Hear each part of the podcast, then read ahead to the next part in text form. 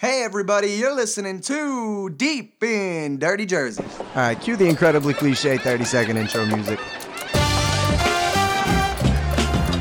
There's no way I'm going to Jersey without my hair gel. I'm the chucklehead. But they wouldn't be able to shut him up. And then it's dysfunction this, and dysfunction that, and dysfunction my front room. That's a lovely accent you have. New Jersey? the tram car, please. Watch the tram car, please. Watch the tram car, please. I'm your host, Neeks from Neeks TV. Uh, today we're going to go deep into some interesting topics. One of those is going to be a, something pretty controversial that's like a big deal right now on the interwebs. Harriet Tubman is going to be on the $20 bill. Uh, we're going to talk NJ history and we're going to talk how Harriet Tubman relates to New Jersey, which is a pretty interesting way. It's pretty significant, actually.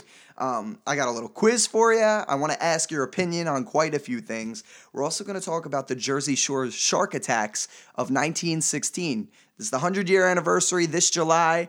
Um, this will probably be a really big deal on Shark Week this coming summer. Um, and I'm pumped about it because one of those shark attacks happened to be in my hometown where I went to high school, Matawan. Um, so that stuff's gonna be crazy, but we're gonna dive right in. Uh, I'm drinking some cold coffee here uh, with stevia and almond milk, and that is not my coffee of choice. Um, it's cold because I made it a long time ago, and uh, I'm doing this diet uh, with my girlfriend Mego, and it doesn't really allow sugar. I think it's the max diet. It's interesting, um, and I'm no nutritional expert, so I'm sure that there's other ways to diet without uh, completely avoiding sugar. Uh, you do get a cheat meal, um, but for my coffee here, I'm using stevia, which is a sugar alternative, but it's not necessarily processed. I don't really know the deal. Almond milk's not bad, but it's not good in coffee. I'll tell you that much. Let's get to New Jersey now. Enough of uh, my life outside of this. Um, yeah, so the United States Treasury has announced that Harriet Tubman, conductor of the Underground Railroad, one of the U.S. most prominent female historical figures, will replace Andrew Jackson on the $20 bill. I want to know what you guys think about this. It's a little bit controversial because some people feel Andrew Jackson should not be replaced. They feel he was a very important character in American history, and he was for many reasons. Um, I see it like this. Sure, he did a lot of good for America, Andrew Jack- Jackson did. Uh, he served in the American Revolution and won a few pretty significant battles in the War of 1812. Uh, He's actually the only president to serve in both the American Revolution and the War of 1812. So that's pretty interesting. Um, however, Andrew Jackson is the same guy who signed the Indian removal policy, uh, and he's the man responsible for the infamous Trail of Tears, where the Cherokee were forced to migrate away from the land that they'd owned for many years before America decided to put its greasy paws on it. Um, you know, we all learned about this in history class. Unless you slept through it, I really don't know. 4,000 out of those 15,000 Native Americans died on that journey from uh, disease, hunger, exhaustion. And I, I, you know, this is an age old argument. Um, it, it wasn't fair to do that to the Native Americans. Um, and a lot of people argue, well, you know, back then they didn't know. And that's an interesting point and an interesting topic. Um, because also Andrew Jackson happened to be a slave owner. Um, and people are, you know, using that for their argument that um, Harriet Tubman belongs on the 20 and not him because he's a slave owner and she was a slave uh, freer. I don't know if freer is a word. That's okay. We'll look into that. So, you know, it always becomes a question as to does society think so? And is it okay if society doesn't? What if somebody truly didn't realize that something they were doing was wrong? I feel that I would have noticed it was wrong because I don't believe that any human should be, um, you know, trapped into doing something. Should should be enslaved by anybody by anything. Um, but is that because of the culture that I came up in, and now we're so much more open minded and we realize everybody's supposed to be equal? Um, but back then, was that a thing, or did people not even think about it? They really thought they really the slave owners really thought that black people were not equal they were lower they, they were inferior so like makes you wonder did anybody ever think about it and go no this isn't right because today we think about everything like isn't this is this right or isn't this wrong um, But I wonder if back then they didn't, because you got to think a lot of America's founding fathers were slave owners, and we consider them some of the greatest people in the history of the world. Um, so that's like a really, really interesting thing to talk about. Uh, did Andrew Jackson think he was a bad guy uh, for kicking the Indians off the land and taking it? The whole manifest destiny idea that America's supposed to just take over everything that they see and own everything. And he was really a huge part of that. Um, so his replacement on the $20 bill is the legendary Harriet Tubman. Uh, she was the leader of the Underground Railroad, a network of safe havens and secret paths to freedom for the slaves. Uh, we all read about it in history class. Some estimates say that upwards of 100,000 slaves were rescued by the railroad, um, you know, over its entire course. And of course, Tubman was not there for all of that, but she was born into slavery in 1822, escaped to Philadelphia, um, and did a 180 straight back to Maryland to rescue her family. Um, and she's got a lot of connections to New Jersey that are awesome, and we'll talk about that in just a few minutes. So, she's one of America's American history's biggest badasses. Um, in between 13 and 19 trips, depending on your source, uh, Tubman guided 70 slaves on the road to freedom and also provided instruction to another 60 slaves uh, who escaped to the free states. Overall, numbers estimate she conducted a total of over 300 slaves to freedom, uh, you know, between her plans and who she personally guided. Um, on the path. The woman was brilliant. She was witty, brave, and sneaky as hell. They should make a movie out of this if they didn't already. I don't know of one. And she needed to be um, sneaky as hell. Uh, I'll go as far as to call her genius with some of the tactics that she came up with to make this happen. So, if we take a look at some of these procedures used uh, to make this all work properly, Tubman's Underground Railroad use usually worked in the winter.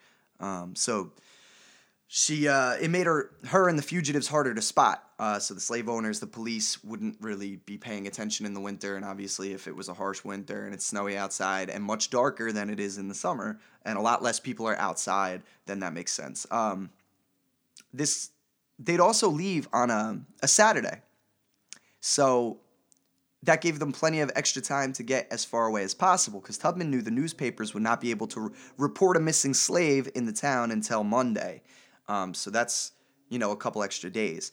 Um, you know, besides that, she uh, she would bring a drug along with them to use on babies if they started crying too loudly, and you know that might give away their location if they're trying to be vigilant. Um, she'd often go into public in a bonnet and holding two chickens in her hands, uh, basically disguising herself as a slave running errands around town, so nobody would pay her any mind.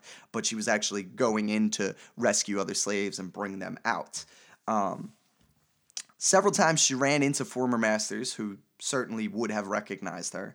Uh, one time on a train, and she grabbed this is awesome. She grabbed a newspaper uh, and pretended to be reading it, and the man paid her no mind because she was he was positive that a slave certainly couldn't read, and she couldn't. That's the cool part. There's the kicker. She couldn't read.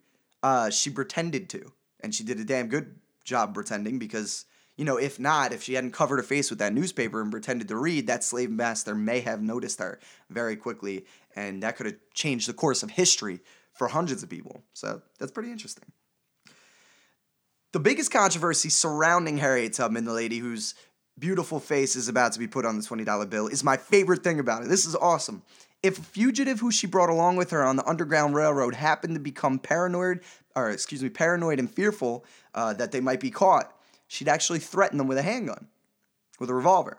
She believed that anybody scared enough to chicken out and abandon ship on the road to freedom would also rat on them and give away their routes and their safe houses to the police, to their former masters, anybody.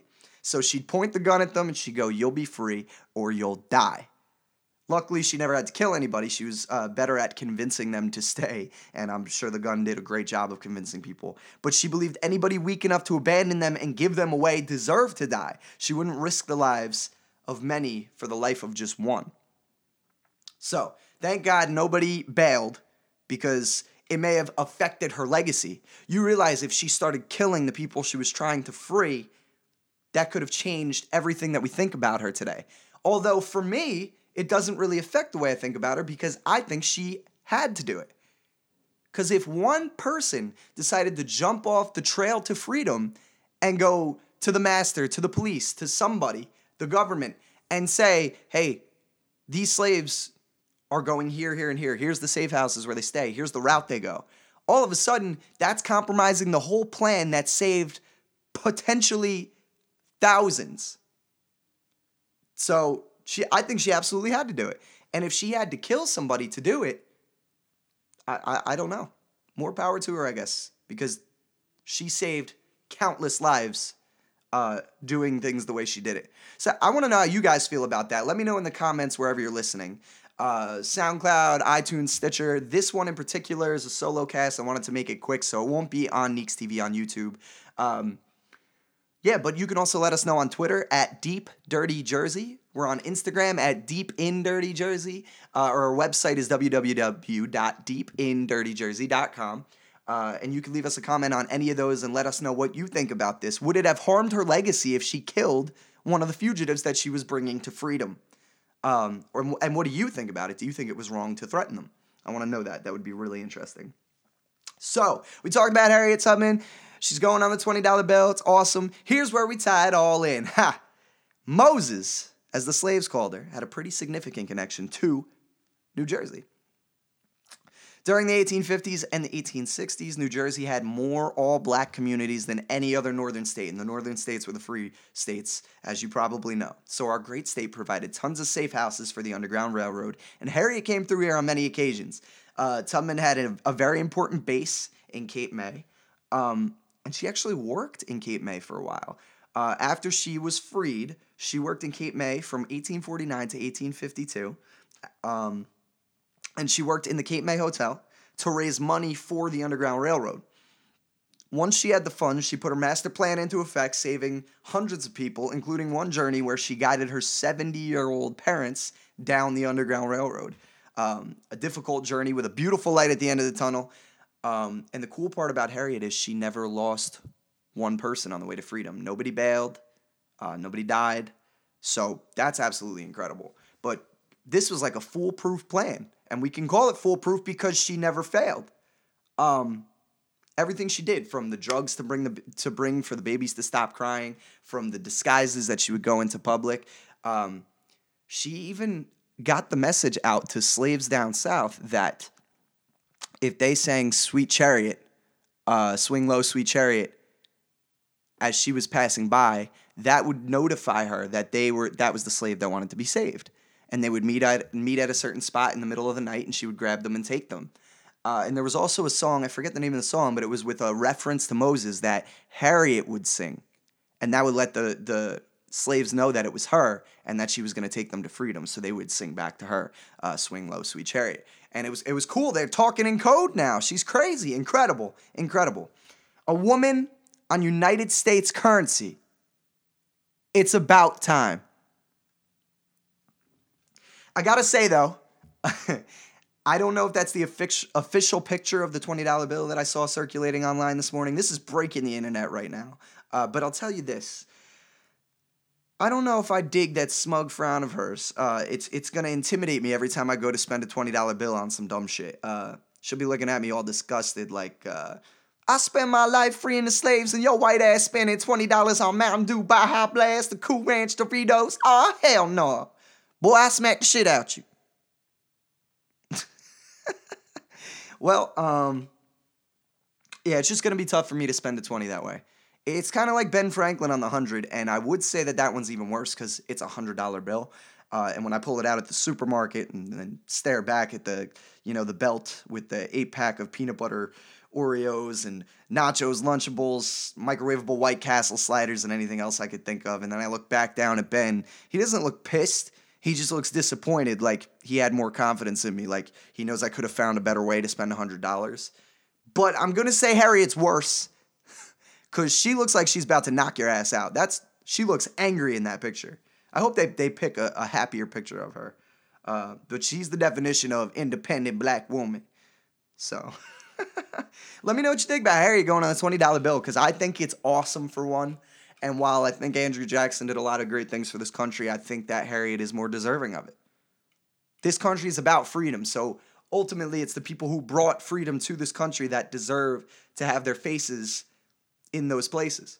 That's what I think. Um, And also, you know, there were some things about Andrew Jackson that didn't stand for freedom and uh, coming in and eradicating the uh, Native Americans from the land that they lived on for many, many years before us just isn't free, in my opinion. Um, yeah, but Harriet Tubman was pretty significant in New Jersey, and New Jersey was pretty significant for her. Uh, pretty cool. Yeah. www.deepindirtyjersey.com. Uh, you can watch a lot of our podcast on youtube.com slash Neeks TV. That's the father channel of this whole thing. Uh, not this one in particular, though. Um, you can hit us up at, at Deep Dirty Jersey on Twitter or at Deep in Dirty Jersey on Instagram. We're on SoundCloud. We're on Stitcher. It's a beautiful thing. We're talking New Jersey. We're talking uh, Mrs. Harriet Tubman. And now it's time for a little quiz, a little history quiz. Well, not so much history, but I got some New Jersey fun facts here. But plot twist. One of them's not a fact. One of them I made up. So, listeners, I'm going to list you five NJ facts. One of them's not a fact, it's false. The other four are true. I'll read them to you, and at the end of the show, I'll give you the answers. So, it'll give you a little time to think. This is not going to be a full hour podcast. Uh, uh, we're probably looking at a little over a half hour. So, A. The Passaic River was the site to the first submarine ride by inventor John P. Holland. That's A. Passaic, Passaic River was the site to the first submarine ride by inventor John P. Holland. B. The first baseball game ever was played in Hoboken. The first baseball game ever was played in Hoboken. C. Joseph Bonaparte, brother of Napoleon Bonaparte, once claimed to have seen the Jersey Devil in real life on his estate in New Jersey. So Joseph Bonaparte, who's apparently the brother of Napoleon Bonaparte, once claimed to have seen the Jersey Devil in real life, in the flesh, on his estate in New Jersey. D. President George Washington had a summer home on the shores of current day Long Branch. President George Washington had a summer home on the shores of current day Long Branch. E. Coca plant is still used to make Coca Cola, and a company in New Jersey extracts the cocaine, the drug, for medical use and ships the remainder to Coke. So they still use Coca plant for Coca Cola, but they take the a company in New Jersey takes the cocaine out and then ships what's left of it to Coke. So pretty cool. All right, so those are your five choices. I'm gonna give you a little bit to think about that one. All right, and uh, it'll be fun if you leave your answer in the comments before you finish the podcast, and then I'll give you the answer at the end here. So I got one more pretty cool NJ history thing to talk about while we're on NJ history, and that is the Jersey Shore shark attacks of 1916. Like I said before, we're coming up on the 100 year anniversary of that. I got my friend Eddie Ed Jackson, who's an expert in this column here, uh, coming on the show sometime in May to talk about this. And uh, we also plan on making like a little documentary about this and maybe sending it off to some TV stations for Shark Week, something like that. But this is such a cool story, and if you don't know it, you deserve to hear it. Um, this story potentially inspired the movie Jaws. That's a rumor. It's not uh, proven. The director never said, or the producer, the writer never said, no, I wrote this about um, the shark attacks in New Jersey in 1916, but there's a lot of inspiration in the movie, it seems. So, July 1st, 1916, 100 years ago, in Beach Haven, a part of Long Beach Island. I happened to be in Long Beach Island yesterday. Uh, me, Joe, Jimmy, that you met on the last podcast, uh, my girlfriend Megan, Jimmy's girlfriend, uh, Jen, and Joe's girlfriend Gina. We all went to Chicken or the Egg.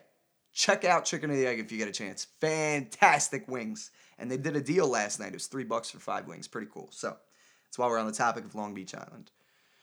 In Beach Haven on Long Beach Island, July 1st, 1916, Charles Van Sant, a 25 year old out of Philadelphia, was at the Engleside Hotel on vacation with his family.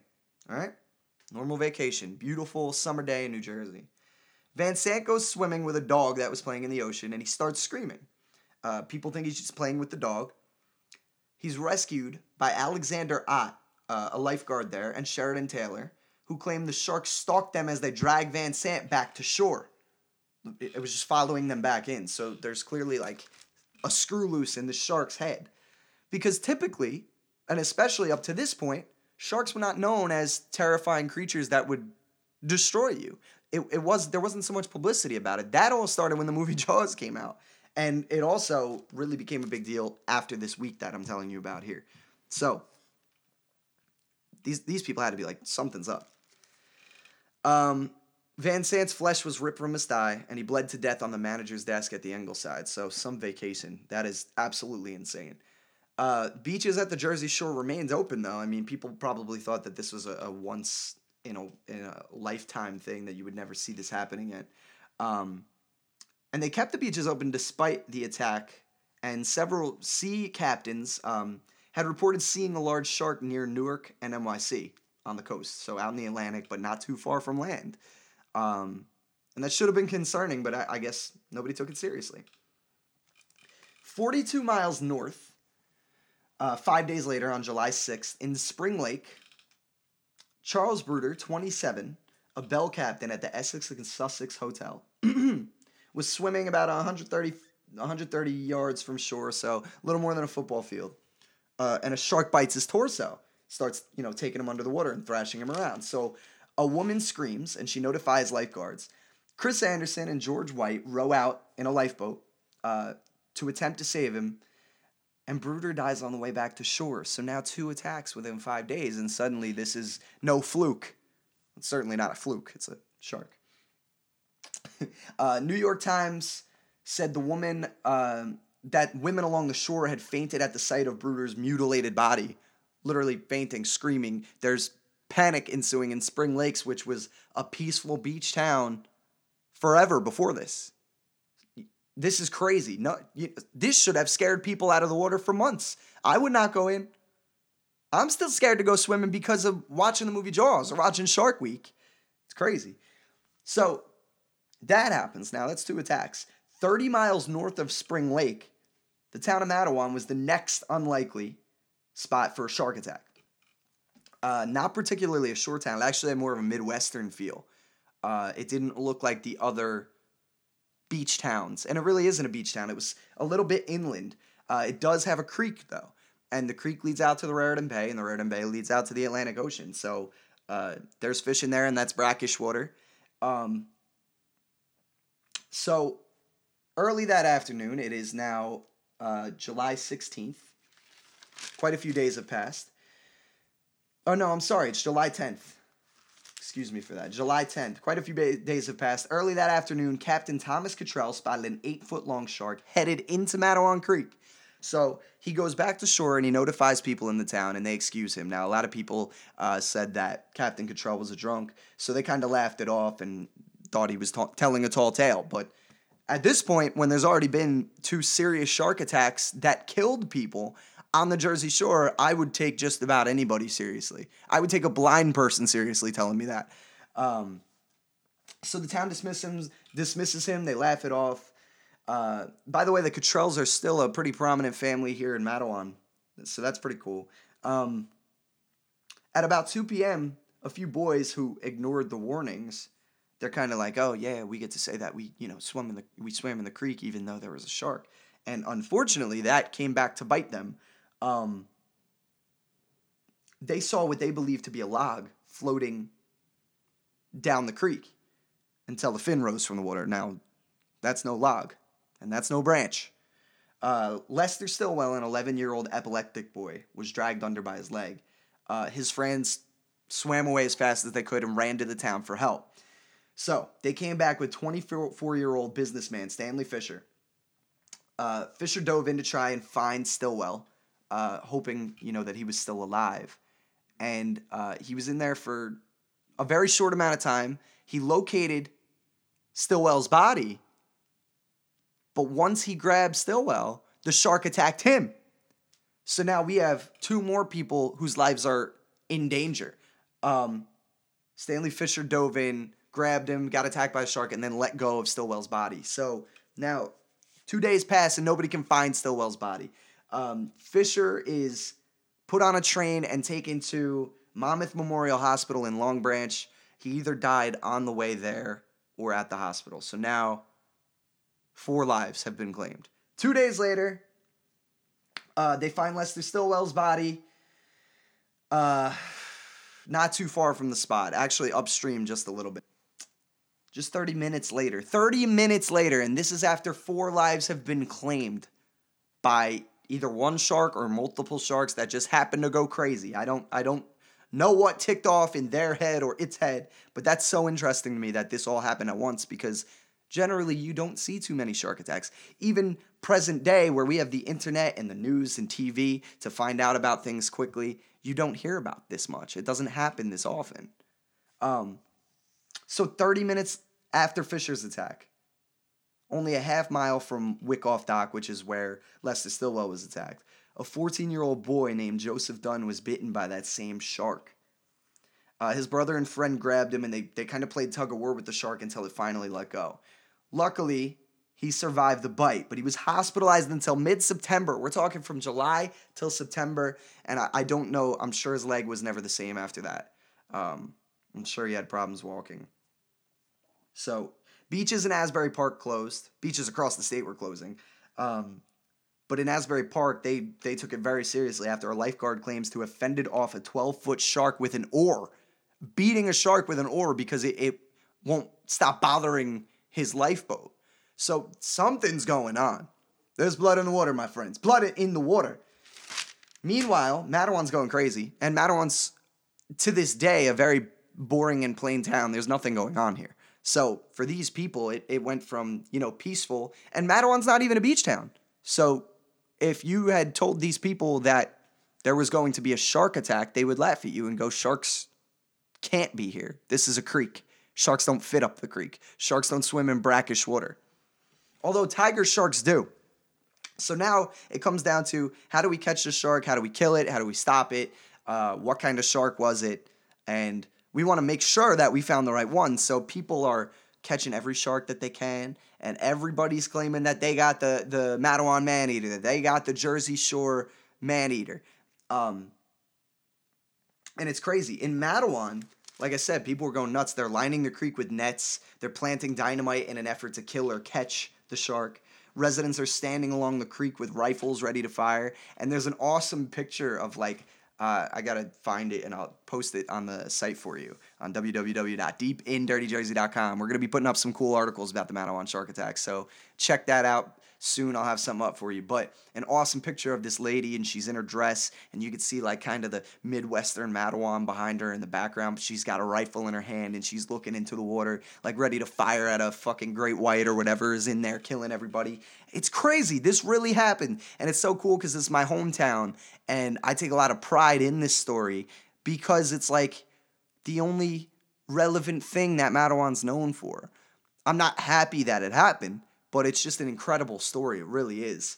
Um, so many people caught sharks that week, all claiming theirs is the infamous man eater. But the most relevant and suspicious catch was by Michael Schleisser. Uh, and he also happened to be a taxidermist and a lion tamer for Barnum and Bailey.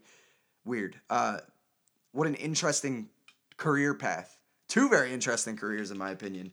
Uh, but Seems like he was living an interesting life at the time because he caught a seven and a half foot shark weighing about 325 pounds just a few miles from the mouth of Matawan, Creek. Now, it's not strange to find sharks in the Raritan Bay.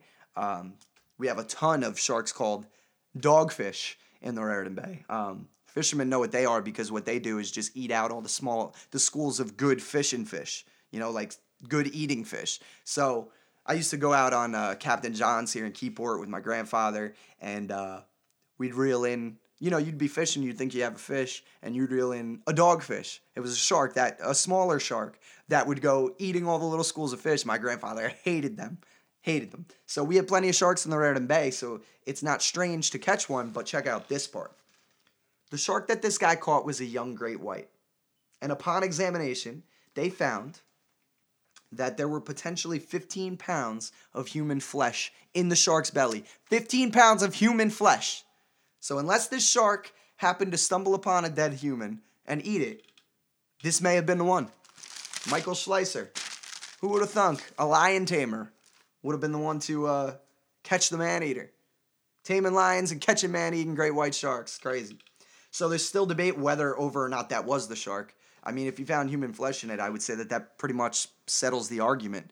Um, but then there was also, you know, debate over whether or not it was the only shark or if there were multiple attacks. It's just interesting the way it went because it started in Beach Haven, which is way down south.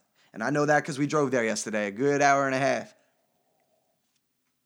even longer when there's traffic if you go in the evening. And uh, that's all the way down south. Now, the second attack is in Spring Lake, which is 40 miles about to the north. And then the third attack, the third, fourth, and fifth attack are all Matawan, which is north of that. So, hypothetically speaking, it could be different sharks, but it could be the same shark that started down in South Jersey and moved its way up the coast. I don't know what it was looking for, but if it was looking for humans, it found them. Crazy. So, a lot of people are saying that it could have been a tiger shark because you they sometimes they can survive in brackish water. If it wasn't a tiger shark, then it didn't belong in the creek because it couldn't survive there. So it definitely had something wrong with it. Uh, at least in the case of Matawan. Um, the other ones were on you know shore towns on the Atlantic, so that's where sharks live. Um, they probably should have been further out, but that happens. Now, here's a, an interesting thing. A lot of people say that this inspired the movie Jaws. Um, and I could see why. But the writer, the director, the, the producer never claimed that, never said like this was in, that the movie Jaws was inspired by these events. But the interesting thing is the movie Jaws is so similar to this because in Jaws there's a shark attack and then you know the town doesn't take it seriously, especially these beach towns where they make a ton of money during the summer, during the months hot days of July you know, you get a lot of beachgoers. You get the Bennies from up in New York. You get New Jerseyans who just want to go to the beach on their day off. And it's beautiful summer days. You don't want to close the beaches because you lose a lot of money. And tourism, tourism is huge in New Jersey. Actually, little fun fact for you tourism is the second largest industry in New Jersey. And I'm sure it was just as big back then. You know, pound for pound. Money's a little different now. Experiencing inflation. Come on. But it's crazy. Tourism's a big deal. So it makes you wonder did they not close the beaches down? I want to know what you think about this too. Please leave me comments. Tell me what you think. And the next time we get on this podcast, we can bring the topic back up just for a few minutes. You know, we don't want to beat a dead horse. We're also going to do another podcast on it. And We'll get my friend Eddie on. It's going to be an awesome time. I promise that. Um, and we'll talk about it. I want your comments, and then we can kind of make this conversational. I think it could be really cool. Um, I don't know if a lot of people know about these shark attacks, and they're awesome. It's such rich New Jersey history. Like I said, I don't wish it happened, but crazy. So, just like in the movie Jaws, they don't want to close down the beaches because they're making a lot of money on Amity Island. Uh, they're making a lot of money in Beach Haven. They're making a lot of money in Spring Lake. Different story from Matawan. There's no beaches there anyway, but it causes pandemonium, but at the same time, the town thinks this will never happen again. We're not going to close our beaches for this one out of the blue event. And then it keeps happening. The movie Jaws, it keeps happening. And you got Chief Brody going to the mayor, and he's like, You gotta close the beaches. The mayor's like, It's not gonna happen again. Happens again. He's like, I'm not gonna close the beaches. People keep going swimming, they're ignoring the warnings, just like what happened here in Matawan. A sea captain came in and told you he saw a shark. Believe him. Don't go swimming. It's crazy. But nobody believed that a shark would go up the creek. And something really similar happens in um, Jaws. You know what are they in? They're in a little like lake or pond that's connected to the ocean or what I, I forget. But the shark comes in there. Doesn't matter. It's it's a, whatever. There's something wrong with the shark. So I think it inspired Jaws. What do you think? Give me your reasons why or why not. Um, and I, if you agree with me, let me know why didn't they realize like it's probably this young great white that we found with 15 pounds of human flesh in it? Come on, people. Come on. That's my rant on that one. But Matawan Shark Attack and the Jersey Shore Shark Attacks are awesome. The um, 100 year anniversary is this July. Um, me, my friend Eddie, my friend Kyle uh, once went to Lester Stillwell's grave. The Stillwells are still a family that exists here in Matawan. Uh, they used to own Stillwell's Garage. They recently sold it a few years back. Um, Stillwell Garage still does exist though under the same name, just with a different family owner. Um, it's cool. We saw Lester Stillwell's grave. Uh, it's sad though. It's sad. He was uh, 11 years old. You know, an 11 year old has so much potential to go do great things, and uh, that is a tragedy that you couldn't even make up. You could never conjure that in your mind. Um, So that's crazy. But uh, Lester Stillwell is buried at Rose Hill Cemetery in Matawan. Um, and it's a really pretty cemetery, too, actually. Um, and it's very old. Obviously, this happened 100 years ago. Um, but it's pretty cool. And if you're into the history and you want to pay your respects, you can do that. So, I digress. What else do we have here? Oh, primaries. New Jersey primaries are coming up. Now, I'm not going to go too deep into my opinion on who or who I'm voting for. Um, but New York just passed. New York primaries just happened this week. Um, and there's there's some crazy stuff happening. So Ted Cruz is still in, even though uh, it's pretty much a landslide for Trump at this point. But I think he's gonna go all the way. Cruz is gonna fight till the end here. Um, New Jersey primaries are coming up June seventh, two thousand sixteen. If you're a Democrat, uh, you had to register to vote earlier this week, I believe. I wish I could have gotten that message to you sooner, but that's okay. Um, Hillary, excuse me, whoa, puberty, where have you gone? Hillary uh, did not, or excuse me, she won, I think by about 250,000 votes. Uh, Bernie made the argument that there were 3 million voters in New York, independent voters, I, I believe, who could not register to vote. So that he was kind of saying that the numbers don't accurately reflect what voters are thinking. Uh, if you weren't registered to vote as a Democrat, you you missed your chance. You can't be an independent and vote Democrat in New York. Um, New Jersey's the same way. So here in New Jersey, Trump could wrap things up. I mean, he really has all but done that already. Hillary probably could too. Bernie will likely have to push on further to get a victory. The, the crazy thing about New York is that Hillary won, but she won very few counties. Bernie got most of the counties, like by a landslide, but by popular vote, Hillary did win. Um, the crazy thing about this election is Hillary's got a crazy amount of super delegates, and those matter tremendously. So, Bernie, something crazy happened. Uh, I think it was last night. There was a TV interview. It was not with Bernie, it was with his campaign manager, and he said something rather controversial. He said that they'll continue to campaign, the Bernie Sanders campaign will continue to go on until November, and we'll try to flip those super delegates over to their side and snatch them away from Clinton. Now, this became so controversial because Bernie is a, a man of the people. I mean, you know, at, there's a lot of points where you'll do basically anything to win. And with the loss in New York, it wasn't a landslide, but with the loss in New York, Bernie's got to start coming up with some strategies to try and change the outcome here. So the campaign manager said during a TV interview that they are going to try to talk to these super delegates and convince the super delegates that Bernie is more electable than Hillary is. Now, it became so controversial because people are saying Bernie's a man of the people. Now, what if Hillary wins the popular vote? This is all hypothetical. If Hillary wins the popular vote, but Bernie gets the delegates, the super delegates, and Bernie wins because of the super delegates, everybody's going to say that Bernie doesn't, not everybody, but the people who don't support Bernie. I mean, the people who don't support Bernie are going to say whatever because they don't like him. But some, even some of the independents, they're going to say, well, you know, Bernie was the complete opposite at the beginning. He was about the people's vote and about how the people's vote should matter. The popular vote should be what counts. And now he's got to go after these super delegates. But it, it's it's rough. I don't know who I'm voting for, but I'll tell you this. Bernie looks like a very honest man to me.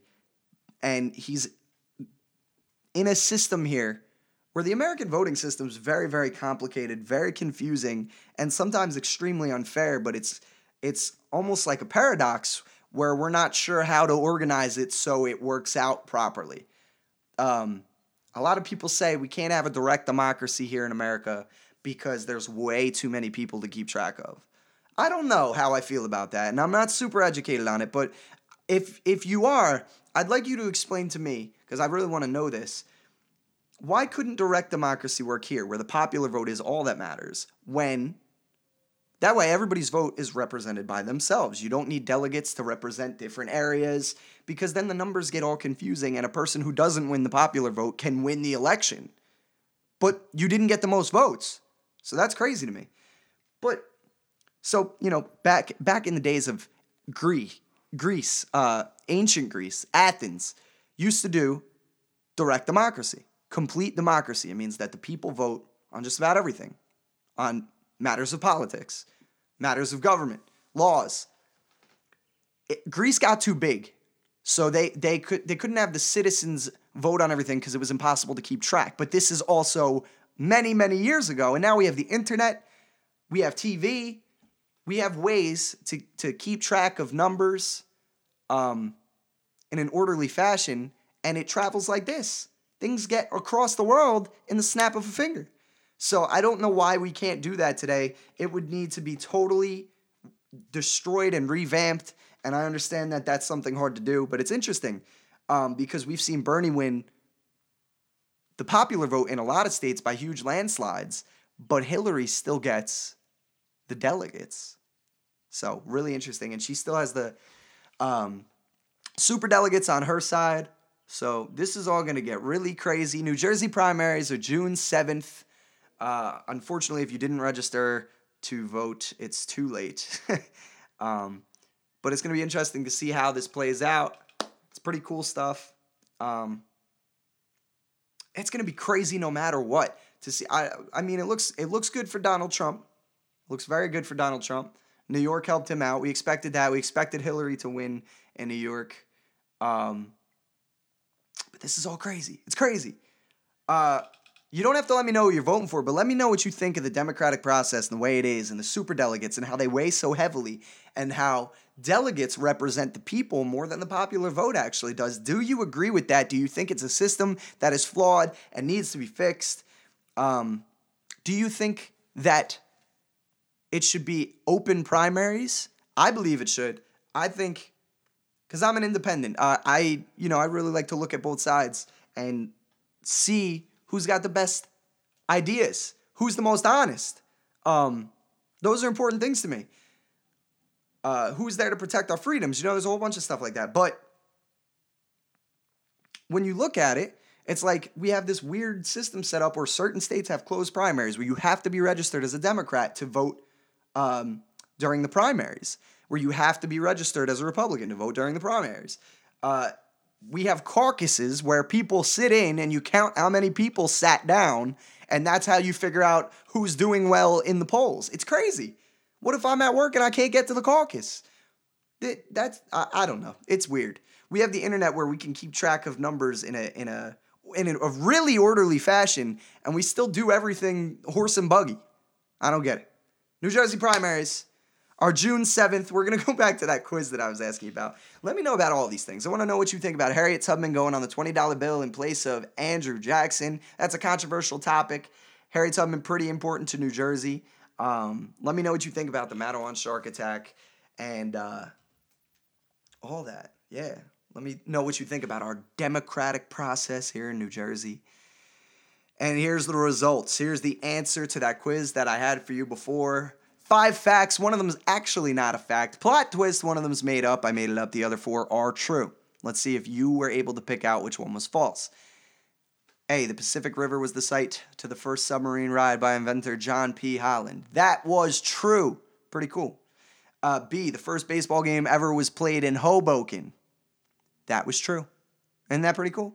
I thought that was sweet. C. Joseph Bonaparte, brother of Napoleon Bonaparte, once claimed to have seen the Jersey Devil in real life on his estate in New Jersey. Is true. Awesome.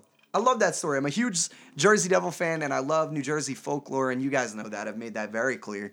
Um, but there's an awesome story about Joseph Bonaparte, who is Napoleon Bonaparte's brother. That's crazy. He had an estate in New Jersey and he was hunting on it once, and he saw the Jersey Devil fly by and he shot at it, and I think he missed or something like that. But uh, he claimed till the day he died that he, he saw the Jersey Devil in the flesh. D. So the first three were true. D. President George Washington had a summer home on the shores of current day Long Branch was false. False. D was the false one. If you got it right, let me know. That one was, uh, I, I made that up off the top of my head. Uh, I feel like that one was the most noticeably false. I feel like some people may have thought C was like really weird. Um, E could have been really weird. Coca plant is still used to make Coca Cola, and a company in New Jersey extracts the cocaine. Um, so that is the plant that makes cocaine is still used for coke, but they take the cocaine part out of it. So that high that you're getting from your coke is caffeine, my friends. Caffeine. So www.deepindirtyjersey.com at Deep Dirty Jersey on Twitter, at Deep in Dirty Jersey on Instagram. Uh, we're on Stitcher now. We're on iTunes. You can check out our podcast if you want to watch us and see our beautiful faces when I have guests on. Uh, you can do it at youtube.com slash TV. You could also check out my other videos. I do cheesy uh, sketch comedy and prank phone calls and all that type of stuff on Neeks TV with my buddies. Um, and we have a damn good time doing it, I'll tell you that much. Wow. You listen to me ramble for 45 minutes. I'm beyond impressed. I'm proud of you. Unless you skipped to this part, and I don't blame you if you did. Listening to me for this long is probably very difficult. This was fun. We'll do some more solo podcasts, but I'd like to have more guests on. Um, we will have Jimmy on soon. We'll have Mike Peterson on soon. I'd like to get my friend Mike Powell on soon. Um, Damian Rucci eventually is going to be on the podcast, and he's starting a poetry uprising here in the Bayshore. Uh, I got a lot of really cool people that I want you guys to meet and to connect with. Um, we're trying to change some things. A lot of artsy people from New Jersey, and it's beautiful to get some New Jersey talent on the show. And I, I want to be able to showcase them and get their opinion on things and talk New Jersey history and all different things about our favorite place. We just went deep in Dirty Jersey. I'm your host, Neeks. See you next time.